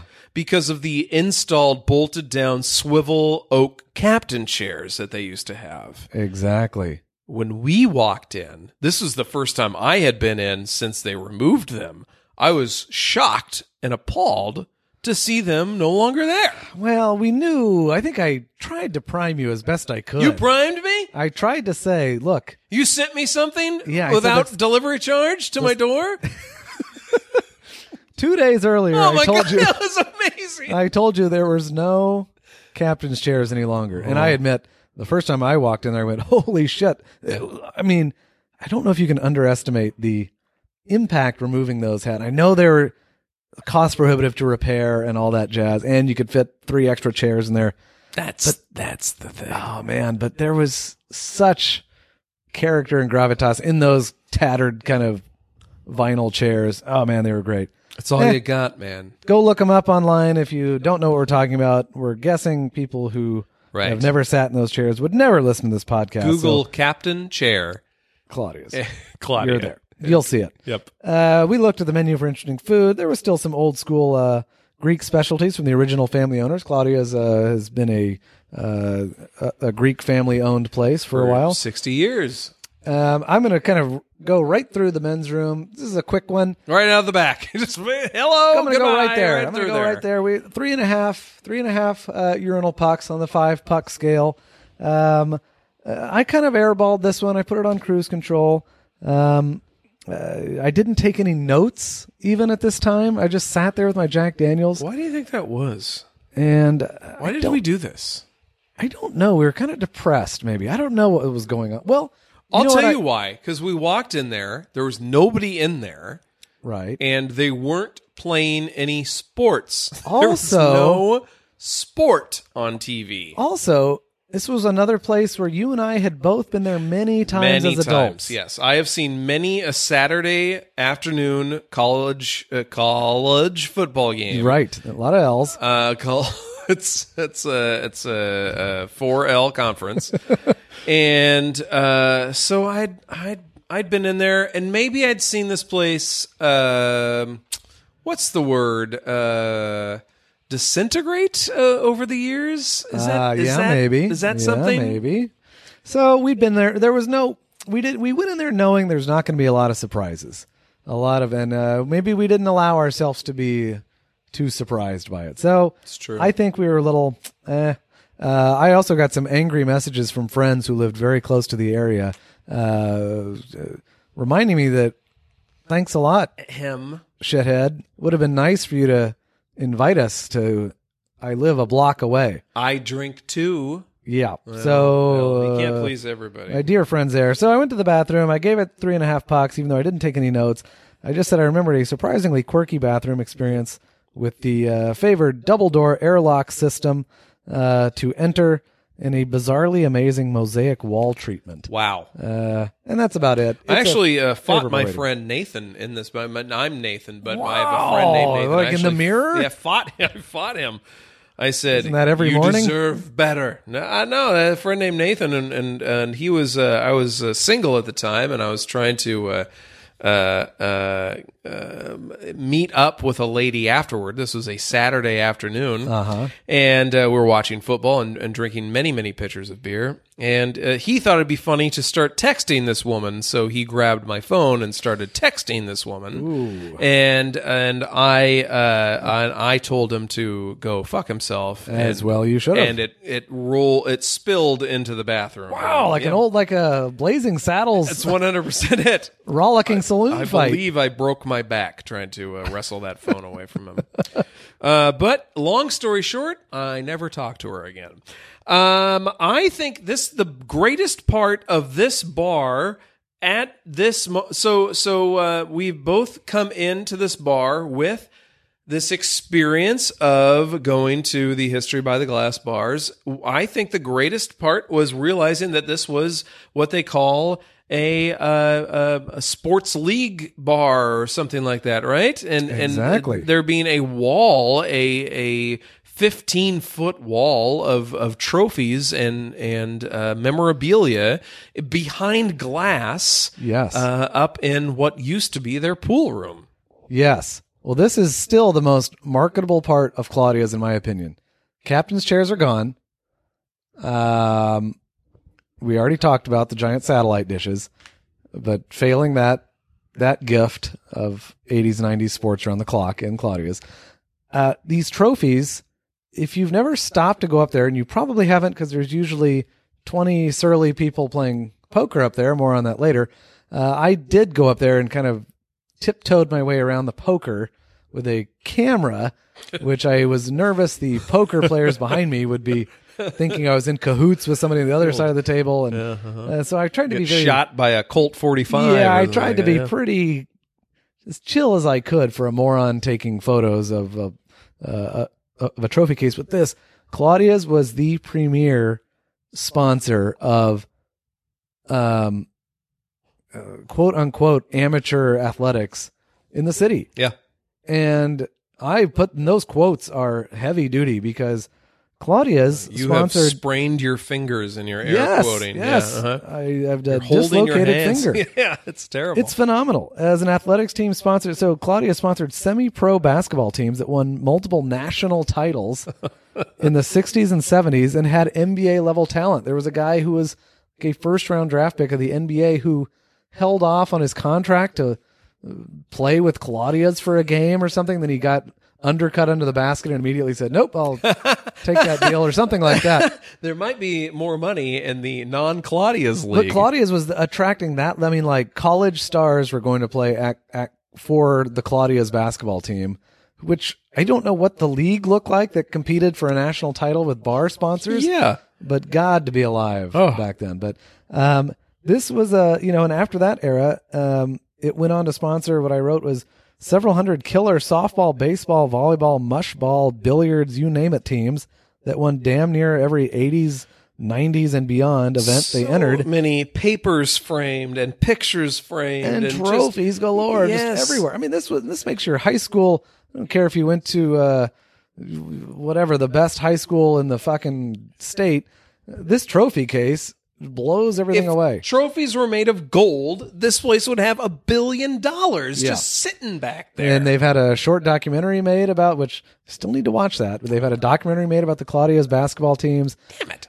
and No, it's, it- you know, smarter people would have prepared for this uh, by watching.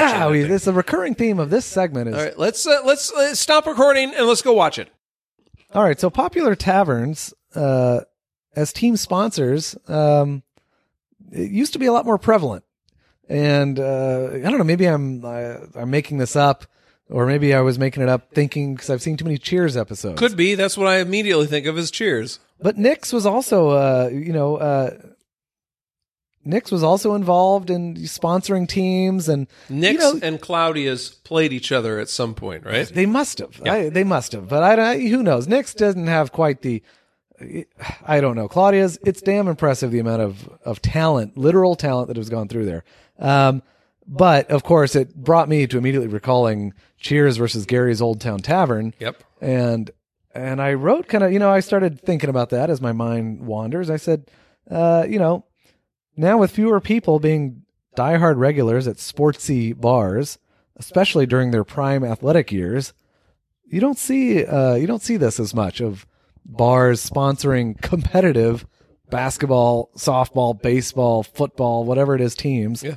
And it's a damn shame. I said uh, about five, six years ago, I would have stepped over my own mother to play on any team that was sponsored by the old barn, rocking old barn jerseys. Uh, yeah, I think if Gators had a team. Uh, well, I would definitely drive to all the games. I don't. I don't know what position You're imagining, I'd see, you're imagining the Gators clientele now playing on a team, yourself included. yeah, yeah. You got to imagine if but people, thirty years ago, right? yeah, Or- if if the people who are at Gators during Saturday karaoke night were, Right. were there all the time enough to volunteer their time to play on the now you're talking. Yeah. Now you're but I think with the people don't hang out at younger people who like to play sports, don't like to hang like to play sports. Yeah. Don't hang out at these places uh, regularly enough for them to say, "Hey, Well, no. Uh, now, now who's hanging out there are um, are what we call poker players uh, a because different kind of athlete." there was a section of the bar that was a pool room and then migrated eventually to a card room now to a daily maybe i don't know i don't know. The last few times i've been in there there have been people playing uh, texas hold'em or or some sort of uh, some sort of poker or something like that and that's and that's what's in that back room now. So you were there recently. Yes i was. Because, uh, as people may or may not be catching on, you enjoy a good hamburger in this town, well i like a good hamburger and uh, that's true. And you've eaten a fair amount. 50 50 yeah all the 50 hamburgers hamburgers. That's pretty good. And 150 of them have been pretty damn good. So tell me about the Claudia's hamburger. How how how did it stack Well, up in all of your? I, I looked at all of the places we went to. Steinhaus is closed and um, can't eat there. And uh, Nick's, we ate uh, a, a hot dog. So I imagine that the only place, because I, I didn't do this during our visit, uh, uh, I have been doing this uh, more regularly now, though, is to eat a Claudia's hamburger. And it was fine. It was a, uh, a potato bun, like we talked about, no seeds or anything like that. And then mayo, and then uh, red relish. You know what red relish is? It's kind of like a relish, but it's red. Interesting. Yeah, I I couldn't pick it out of a lineup. I believe Stanich's used red relish uh, in their in their in their burgers, but I I don't have any sort of uh, actual breakdown uh, to to, uh, to find that uh, out. And I had a bacon cheeseburger. I just picked one out of the list. I I didn't uh, Right. care, and the bacon was very plentiful. This the bacon was the best part of the damn thing. It was Okay. plentiful. Uh, it was good. It was smoky, and there was a lot of it. And they called it on their menu the leanest bacon on earth. Isn't that funny? Is that a marketing plus? Uh, no, because I want fatty, fatty bacon. You know, It's inherently a fatty cut of meat. exactly. Okay, interesting. Uh, yeah, so you know, whatever. And then underneath that was a piece of cheddar cheese. It was not Tillamook cheese. I, I guarantee you that. And a burger that was a third pound, uh, uh, grass fed, hormone free burger. Oh. It was the healthiest uh, thing in the. Uh, of all the people sitting at the bar, it was the healthiest. Well, uh, at least piece of somebody was there. grass-fed and hormone-free. Exactly. It's actually pretty damn tasty.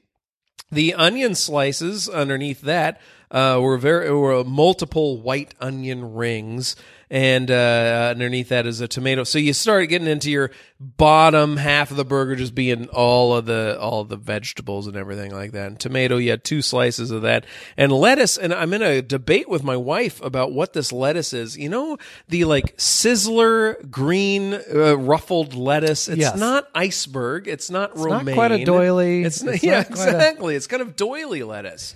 It's like photographable lettuce, but it's you don't you can't go to the store and buy it, right? Yeah, what is What that? is it? It's too flaccid What to be uh, exactly It's- iceberg lettuce. yes, it is. There's or no crunch. romaine, Yes, and it's not really. Uh, it's not spinach. Boy, I don't know what it is. Isn't that fascinating to think? I think it's a I've paper never- towel spray have- painted green. I, so did you? And when you were in the bathroom, did you notice if there were any uh, green paper I towels? I may have. Uh, you know, I don't know. I don't know really what it it was, um, uh, uh, which is funny because I've never really thought about my lettuce ingredient that uh, much before. So thank you, Claudia's, for making me do that. Uh, mayo and the other half of that potato bun. Um, this was uh, fine. It felt really dry, and they s- was served it with ketchup and mustard, and I felt like I gotta. I'm sorry, I gotta add. I gotta add condiments uh, to this thing. You know, I gotta, I gotta put condiments on this thing. Condiments at Claudia's. Yeah, Claudio condiments. And uh, the burger was pink in the middle. It was uh, tasty and juicy throughout eating. You know, usually these things dry out, Yeah. you know, by the end of the thing. Um, so the burger was good. O- Overall, though, it was just sort of a, a, a blandish burger. I don't know why. Like the. I don't know what happened. I'll tell you what happened here. I'll give this a uh, six out of ten. Aha. I'll tell you what happened. Uh, I was taken by a conversation that I had at the bar. uh, I couldn't focus on this burger uh, because I was engaged in a conversation with a gentleman named Robert, who Hey, was Robert. there hanging out while I dropped in on a Saturday. Uh, a great Saturday where there's many games on TV, but Imagine Dragons on the sound system. Wonderful job, Claudia's. Way to really pump in the game of the week. Uh, but but but Robert was a uh, citizen of the world. Robert? Yes, Robert was a citizen of the world, and he had taken many photos of Portland. He had lived here a number of his years. He had many stories about um, uh, um, about uh, um, uh, uh, he had many stories about uh, Naito and um, the catacombs underneath uh, Northwest Portland and The street. and, And Joe's person, cellar. Yes, the- no, he had many. Yeah, Naito the person and the catacombs underneath the other streets. So not the not the controversial uh, North Atlantic. Uh, Oh, NATO. Absolutely not. No, no. The Naito uh, Parkway, the gentleman that, that, that Naito Parkway is oh, gotcha. after. Yes, yes, yes. Yes. Um, and uh, and Joe Cellar and and and Dockside, we talked right. about that, and, and how all we'd right, seen a lot of growth, and why aren't these places doing? A lot, a lot of, lot of great uh, conversation. Um, um, but also, it's interesting because I am I'm a focused focused person. I'd like to focus. You know, I really like to get in there, and I do. You're a you're, you're Steve job. Martin on Yes, planes, trains, and automobiles. Exactly. And And, I don't like a. John. This was John Candy sitting next to me, and eventually I loved him. Right? I drove him to my home. He's right. there eating with my Oh, wife right every now. Every time you Yeah. go away. every time you. Here's to the wives. Yeah, yeah, and I was, you know, I was just candidly like laughing to myself on a train about how what a goofball that guy was, and uh, but I, I I enjoyed my conversation immensely, and so I was a little distracted in this review. To play it safe, I'm going to give you a nice six out of ten. Claudia's. Uh, this was served with uh, chips, fries, or soup, I believe. Oh, okay. It was about. Uh, oh, also, oh, here's a, a downgrade. It was about uh, eighty-five dollars. This hamburger. it was very. Ooh, it that's felt, a little felt steep. expensive. I think it was thirteen. little it- steep. it this is felt- like uh, that time you went to Vegas last summer. exactly. Yeah, served poolside on a uh, Mediterranean woman. It was very Oh, luxurious. very nice. Uh, Very nice. And, oh, uh, uh, my wife is now entertaining Robert at the home. oh my god. Well, uh, let me guess. Was there people or dogs playing poker at Claudia's when you were there? Wow, what a great question. There were um so the bar is is very much divided. The the actual liquor uh, divides the place right in two. And on one side there is a bar and tables and, and televisions, and I would say there were about mm, four and a half people over on that side. And on the other side, of course, there were six tables of poker, and I would say there are about mm, 35 people over on that side. My take would be simply this I would try to maybe give the poker players their own little room with a little swinging door or something. I think seeing them back there kind of glowering, poker by its nature, you have to have a poker face. So there's not a lot of idiots grinning back there and making it feel like a Enjoying jolly good place to be. I see. They're just so kind of- you're looking for for warmth. That yeah, may not be yeah. You walk in and you just see, uh, you know, twelve hard ass motherfuckers just like You know, it's funny. You know who also hates them uh, poker players? Robert. He was he was very. Robert was very adamant that they that they ruined Claudia's. Wow. Yes. There's a- because there's they uprising. don't buy anything because Oh, they see? can't be drunk while they play poker. You know, because they have tells. they must buy enough. I don't know. I think it's like there's an operation that gives them money to be back there or something like yeah, that, maybe right? so. Yeah, that's interesting. Well, hell. And here's what I would A do. different podcast would deep, dive deep into into that. I would take all that shit out that's buried in that in that trophy case, put it around like Nick's does. Nick's stuff's all over the walls. Yeah, Put all that stuff's amazing. yeah.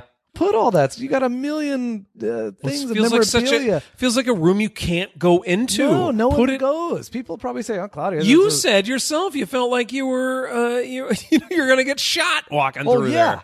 but people don't even understand the. It's it's it's a little like amateur museum hall of fame back there, and And that's like, what I told Robert. Like, listen, look at all of this shit back here. Like, oh wow, I didn't even realize. That. even even your 80s and 90s people are just uh you know probably not college all-stars or you know, first team all conference still winning you know softball but put all that shit everywhere on the walls make your history come to life your proud history of being a not just a sports watching bar but a sports participant bar Yes, and isn't that what we're trying to do? Make the history come to life. And, Yeah. And don't you feel like we did that here tonight?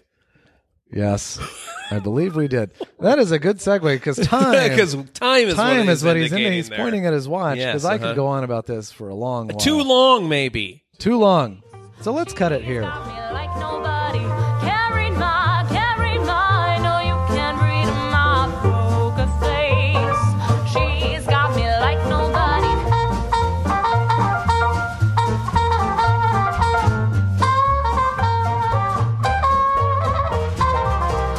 All right, Alfredo, it's just about closing time here in the HBTG studio. Be sure to subscribe, share, and rate us on iTunes, and you can find us on Spotify also. Follow us on Facebook and Instagram at History by the Glass, and on Twitter at HBTG underscore PDX.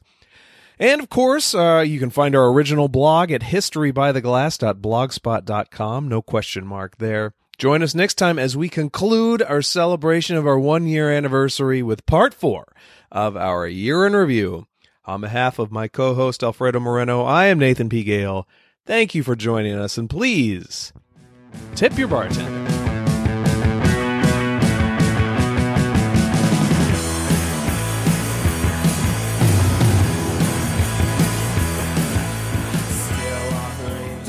Too long.